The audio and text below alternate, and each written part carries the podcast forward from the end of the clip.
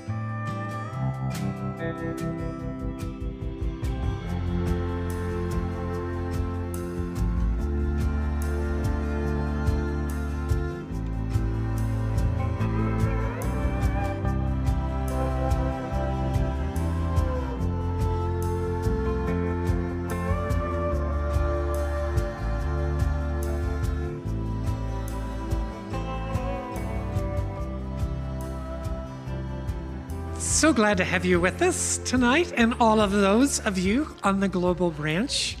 I rarely speak directly to you, and I'm so sorry about that, those of you on the global branch. You know, when I was uh, I was in television for like 17 years, and then you get accustomed to just always looking at the camera, because you're you know speaking to the individual viewer. Then when you do an interview with somebody on television, you're not supposed to be looking into the camera. You're supposed to be looking at the interviewer. It took me a while to get used to that. Why am I saying any of that? Really, seriously. What? I'm sharing a little about myself. I've not had anything to drink, I promise. I, you know, so we're in our second week of our series, Meeting Jesus Again for the First Time, which is based on the book that was written in the 1990s. Um, and it uh, was Meeting Jesus Again for the First Time by Marcus Borg. And tonight we're going to start at the birth of Jesus. And looking at the birth of Jesus, the different gospels tell different stories. First of all, Mark doesn't talk about the birth of Jesus at all because he's writing to the Roman population and they really couldn't care less about the birth of Jesus. John does not write about the birth of Jesus because he's more interested in focusing on the spirituality, the mystical nature of Jesus, particularly about the fact that Jesus and God were the same, one and the same. It's Matthew and Luke who talk about Jesus' birth, and actually they tell slightly different stories. If you're looking carefully at just those individual stories, you find that Matthew has Jesus born at home in the town in which his family lived, Bethlehem. Luke has the family living in Nazareth, going with a census call back to the hometown of Joseph, which was Bethlehem. Jesus is born there. Either way, they flee when Jesus is two years of age and go away to Egypt, where they are living as refugees because Herod has demanded that all the firstborn sons be killed. They come back when Jesus is about four years of age, and they come back to the city of Nazareth.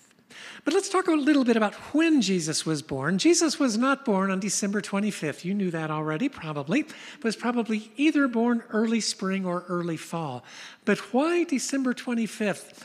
I've researched pretty deeply on this entire series, and I discovered some things I did not know about why December 25th. As early as the second century in the life of the church, it was based on two passages. So in Matthew, there are wise men from the east who see a very bright star and follow the star. In Luke, there are shepherds who are blinded by a bright light. And so the understanding from the beginning was that Jesus was associated to great light. And when do we need Jesus to be associated with great light? At the darkest time of the year.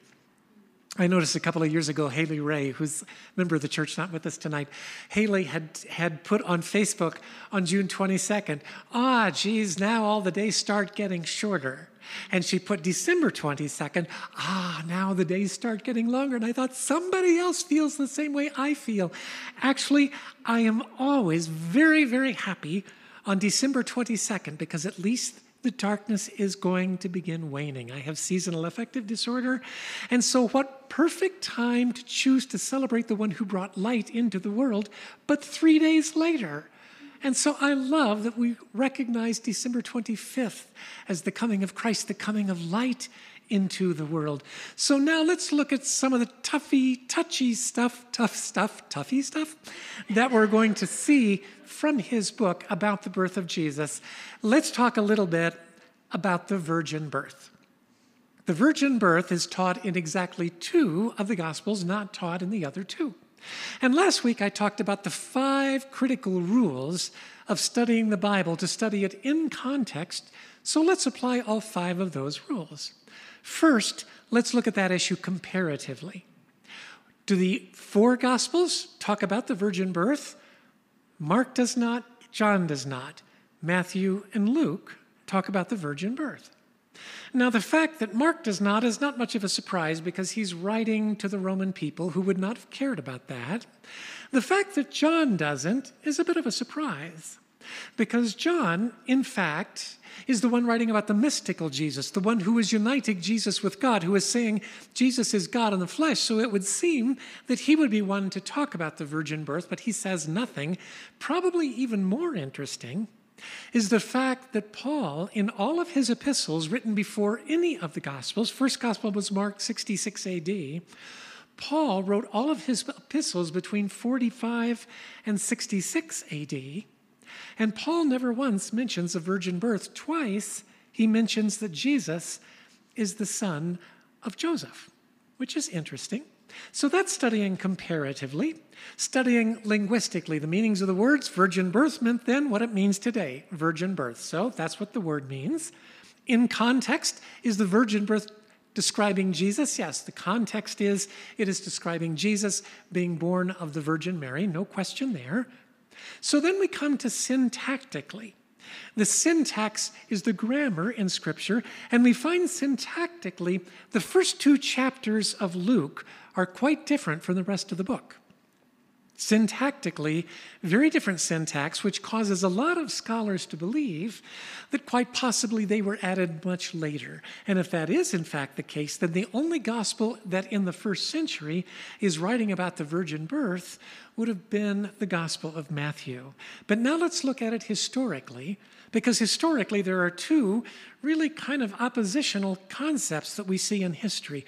One is that the very first two creeds that came into the life of the church early in the church, the Apostles' Creed and the Nicene Creed, both talk about Jesus being born of a virgin, and it's prominently placed in those. Which means that in that context, by the time we get to the end of the second century and the third century, it is well established in the church that they believe in the virgin birth. But now here's another historical piece that is quite significant. When we look historically at other religions in the first century, we find that they all share a teaching in common. The teaching is that gods, male gods, impregnate women. And it's a very common teaching that goes across all kinds of religions in the first century. The notion that male gods impregnate women. Now, the truth is, we could provide a lot of reasons for that and could talk about that for hours, and a lot of them would begin, would begin with the concepts of patriarchy. But it's important to note that because this is, again, one other religion that talks about, in this case, the Jewish God impregnating a young Jewish woman. So, what about the virgin birth? Is it, in fact, a critical teaching of Christianity? You're the one who gets to decide that. I have to be honest, from the time of my first year of seminary, it was not something that mattered all that much to me. If he was born of a virgin, okay. If he wasn't, okay. But we find a lot of people with strong opinions on that subject, and you would find different opinions among our elders and our pastors here as well. So that's looking at the very birth of Jesus. Now let's talk about when Jesus comes back to Nazareth at about four years of age, when it's safe for them to return after Herod had been killing all of the firstborn sons. And they return to Nazareth, and we always think of Nazareth as this backwater town. In fact, it was not. It was a town of somewhere between 200 and 2,500 thereabouts, but it was in a very key position where people from all over the known world went through it. In fact, the bottom line is Nazareth looked a lot like Lyons, Colorado.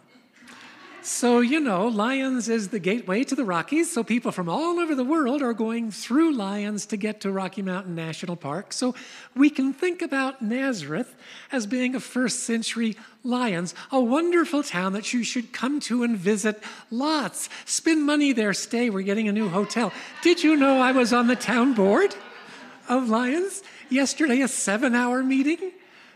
On our budget for next year? Okay, so Nazareth is Lyons. There are four other exurbs of Jerusalem that are also not far away. How far are they away? Oh, one is about as far away as Boulder, one is about as far away as Longmont, one Lafayette, and one Erie. I'm not making this stuff up. That's about their difference, these four cities, from Nazareth. And all of them exurbs from Jerusalem. All of these cities are relatively sophisticated. All of them, they speak Greek, Koine Greek. They also speak Aramaic. They have people from all over the world coming through. And one of those cities, the one that was closest, that looked the most like Boulder, also had a lot of sophisticated and very, this is not joking, very liberal people who live there. so liberal that they actually had a Greek Roman theater which was highly unusual in that time, where people who were professional actors came and put on plays. So, yes, when Jesus was a child, he might well have gone to Broadway. so, it was not the backwater kind of location that we think it was. There he grew up as the son of a woodworker and he himself became a woodworker. And that was a solidly, what we would have called until a few years ago, a blue collar job. Not sure what that's called nowadays. Their family were not landowners, so that did not put them at the higher echelons of society, but they also were tradespeople, greatly respected, and woodworkers were also always well educated. So his father was well educated, Jesus also was well educated. Jesus was taught the Torah, the Jewish law, and taught to read and write not just the Torah, but also Aramaic, which was his usual day to day language that he used.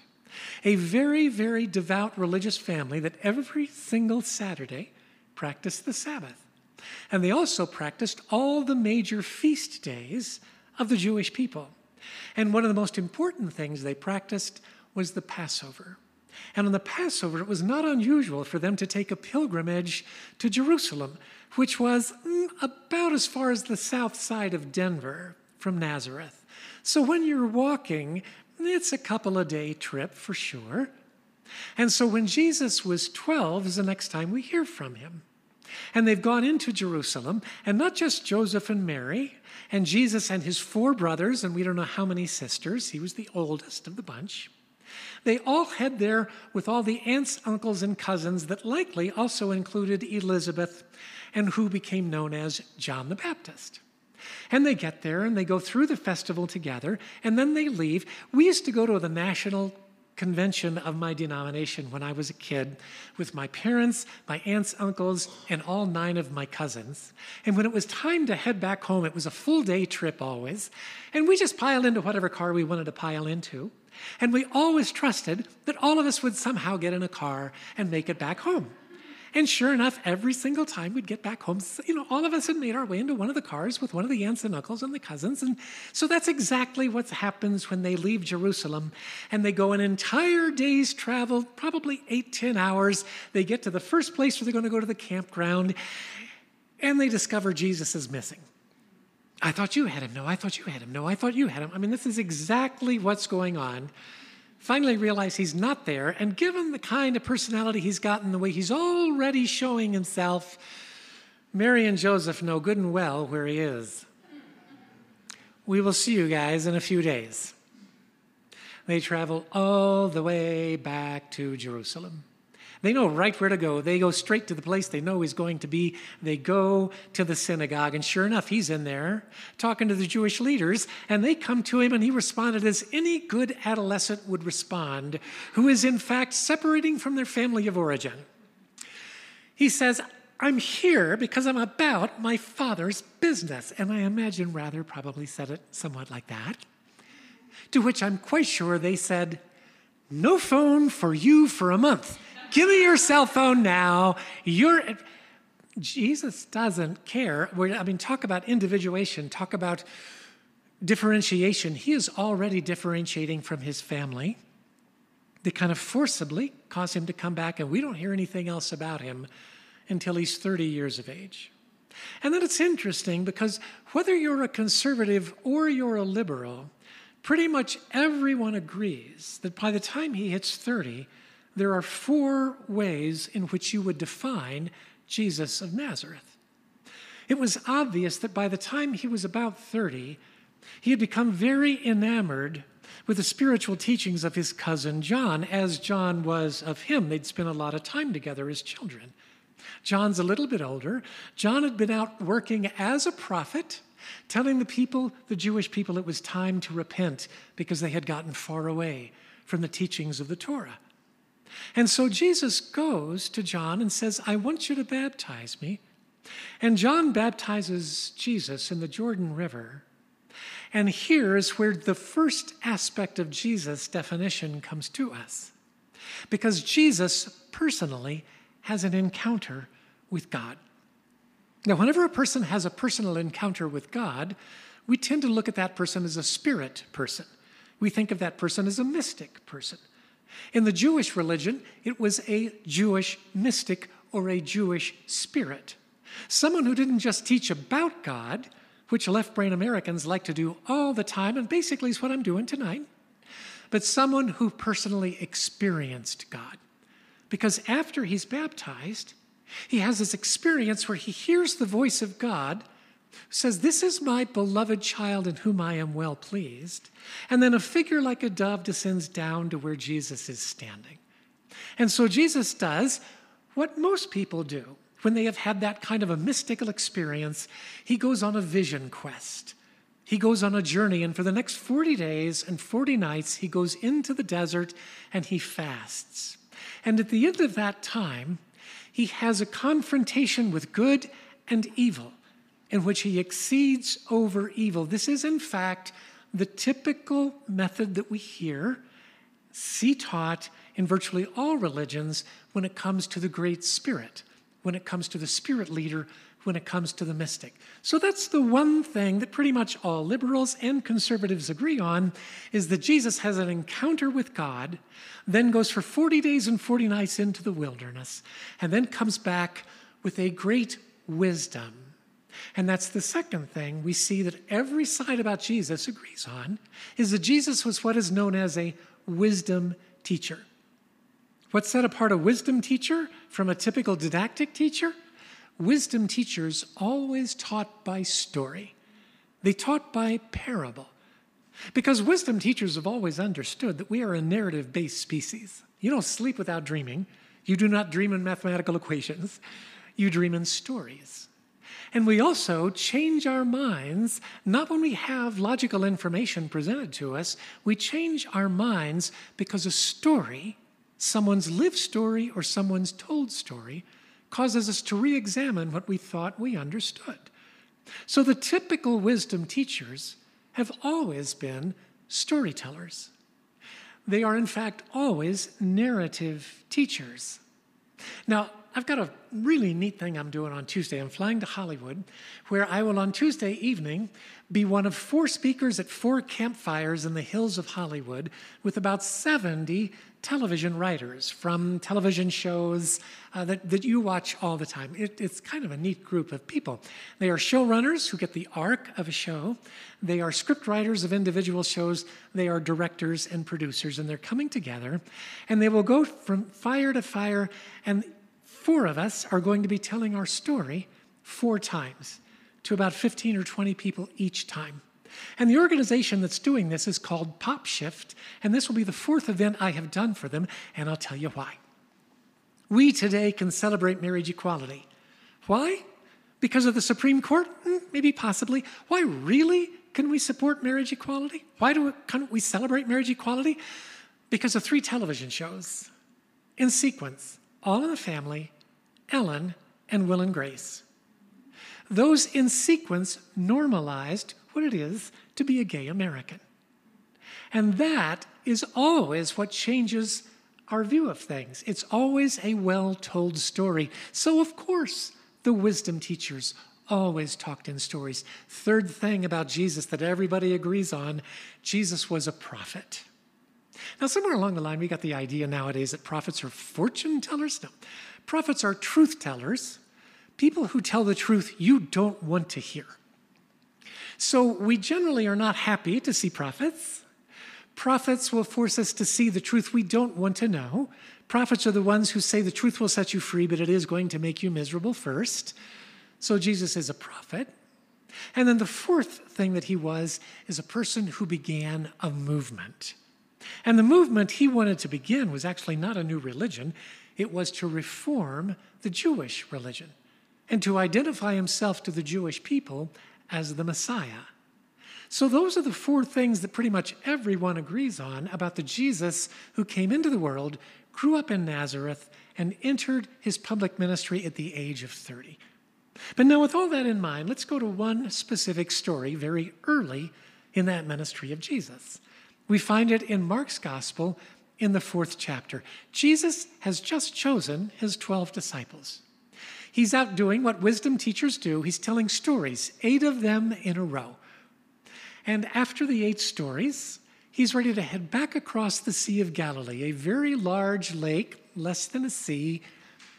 And on their way across the Sea of Galilee, a terrible storm kicks up just like that, which historically we know was not at all unusual in the Sea of Galilee. Storms would kick up the way the wind blew through the mountains, as it often does here.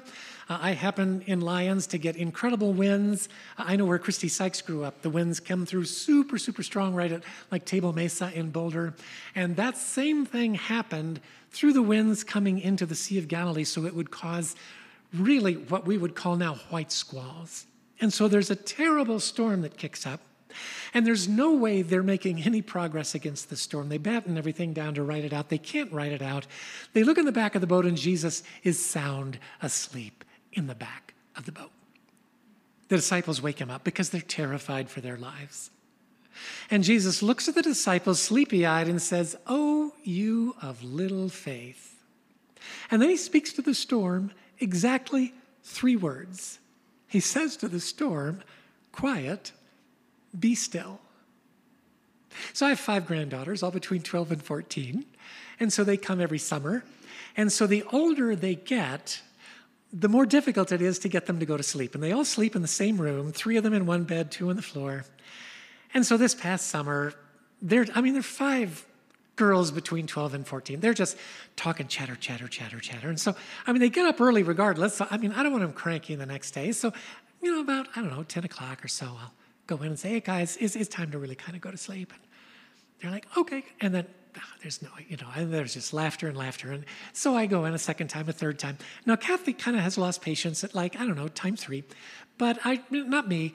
I literally, this past summer, there were times it was like eight or nine times. But then would come the point where it'd be like, okay. And I would go in and I would say, that's it. If you guys don't be quiet right now, all five of you are going into all five bedrooms. That's it. And it still works. I'm not sure when it's going to stop, maybe next year, but it still works. I mean, just like that, they get quiet because I'm not the person who does that. I'm not the one who says loudly, those words. Neither was Jesus. So when he says, Quiet, be still, they are shocked. And the storm stops. It just stops. And the disciples, real quickly, understand the truth. Yeah, they're terrified of the storm. They're, they're terrified of dying in this terrible storm in the Sea of Galilee. But now it's like, oh my goodness, we have a far greater reason to be terrified. Who is this guy? We thought he was going to lead an army, defeat Rome, bring our independence back. He just calmed a blanking storm. It is dead quiet. And they came to know what every follower of Jesus eventually comes to know. Following Jesus is terrifying. Yeah, they're terrified of the storm. But now they're terrified of this Jesus who, with a few simple words, can calm a raging storm, and I know how they felt about him. They're drawn to him, frightened of him, all at the same time. C.S. Lewis had it so beautifully in the Chronicles of Narnia. Very first book. The children are taken by the hero, Aslan, a type of Christ, obviously. He is their savior. But at the same time, they're frightened of him because he's a lion. And if he wanted to, he could tear them limb from limb. And Lewis was fond of saying from that first book through the end of the seventh, Aslan was not a safe lion, you know. Good, but not safe. That's what the disciples were discovering this day. That Jesus was good, but not safe. And it changed everything for them. And here's one of my biggest beefs with most of Christianity today most of Christianity has created a safe Jesus. They've created a transactional Jesus. And what caused this to happen is what we talked about a little bit last week the notion of a substitutionary atonement. That God is so perfect, he cannot stand our imperfections and has no choice but to send us to hell. Ah, but Jesus came, lived perfectly, and so Jesus says, I will accept that punishment on myself, but there are certain things you must do. You must proclaim me Lord and Savior. You must bow down before me. And depending on the teaching of the church, you must be baptized, you must give 10% of your income, you must come to church every week. And so the whole Christian religion becomes transactional. Okay, I will call you Lord and Savior to get a life insurance policy to make sure I don't go to hell. I'll give you 10% of my income, and I will go to church every single Sunday to make sure you don't go to hell. You know, we've got, I don't know, 75, 80 people who call this church church. If we were a church that taught that you really have to come every single week or you were going to go to hell, we'd have all 75 or 80 every single week. But this is what happens when you don't teach that not coming to church is going to send you to hell. See, people come when they feel like it, and they don't when they feel like it, as it should be. It was a transactional Christianity that developed. The idea I go to church, I give you my money, I proclaim you my Lord, and I get life insurance policy. So that on the other side of this life, I can be sure I go to heaven and not to hell. And Jesus has blown this concept wide open early in his ministry by saying this is not a transactional Christianity it is transformational. If you follow me, you will be transformed. And now you come to the core of our church. We talk about it all the time.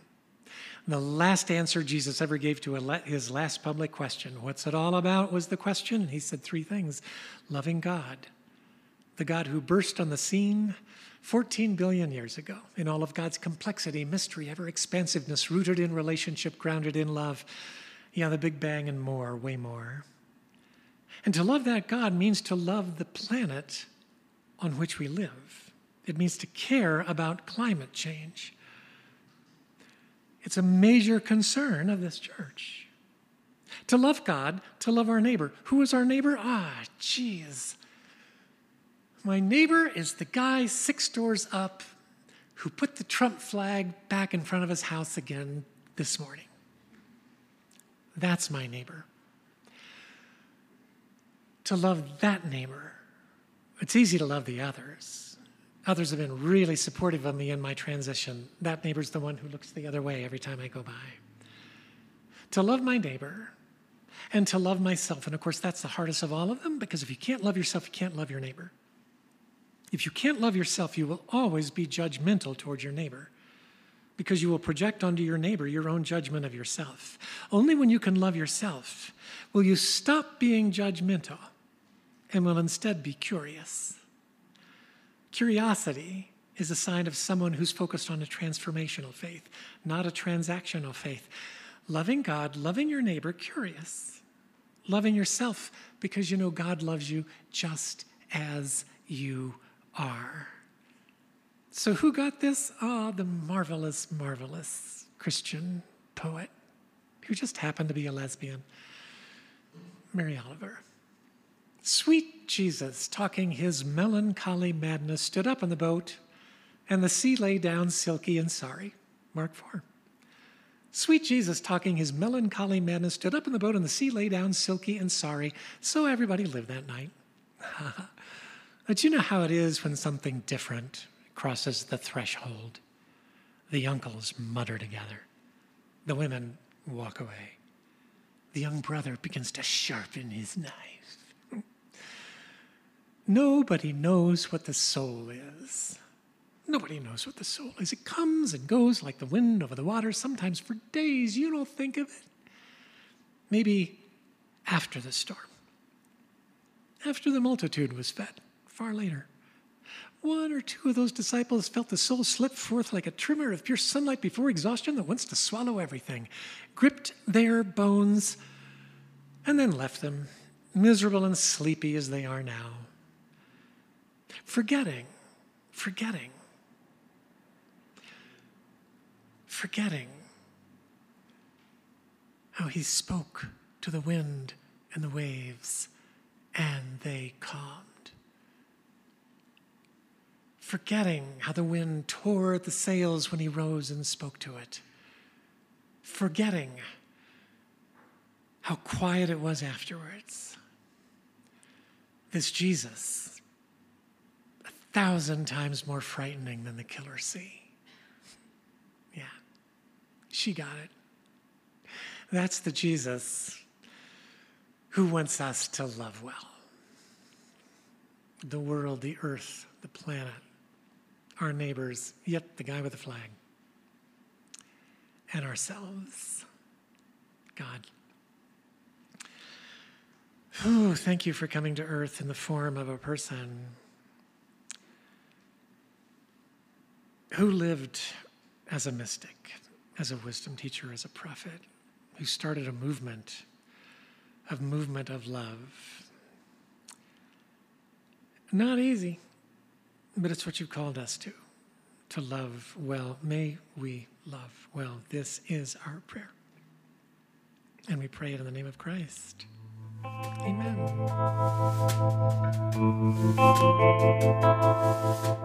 This is John Gaddis. I'm one of the co pastors here at Left Hand Church. As you listen to this teaching, we hope it was a reminder that the love of God is bigger, more inclusive, filled with more grace than any of us can imagine. There is truly room for us all here. If you have any questions about Left Hand Church or this teaching, please email me at john at lefthandchurch.org. You can also tune into our live stream services on our church Facebook page every Sunday at 5 p.m. Mountain for great music and original teachings. Thank you for joining us.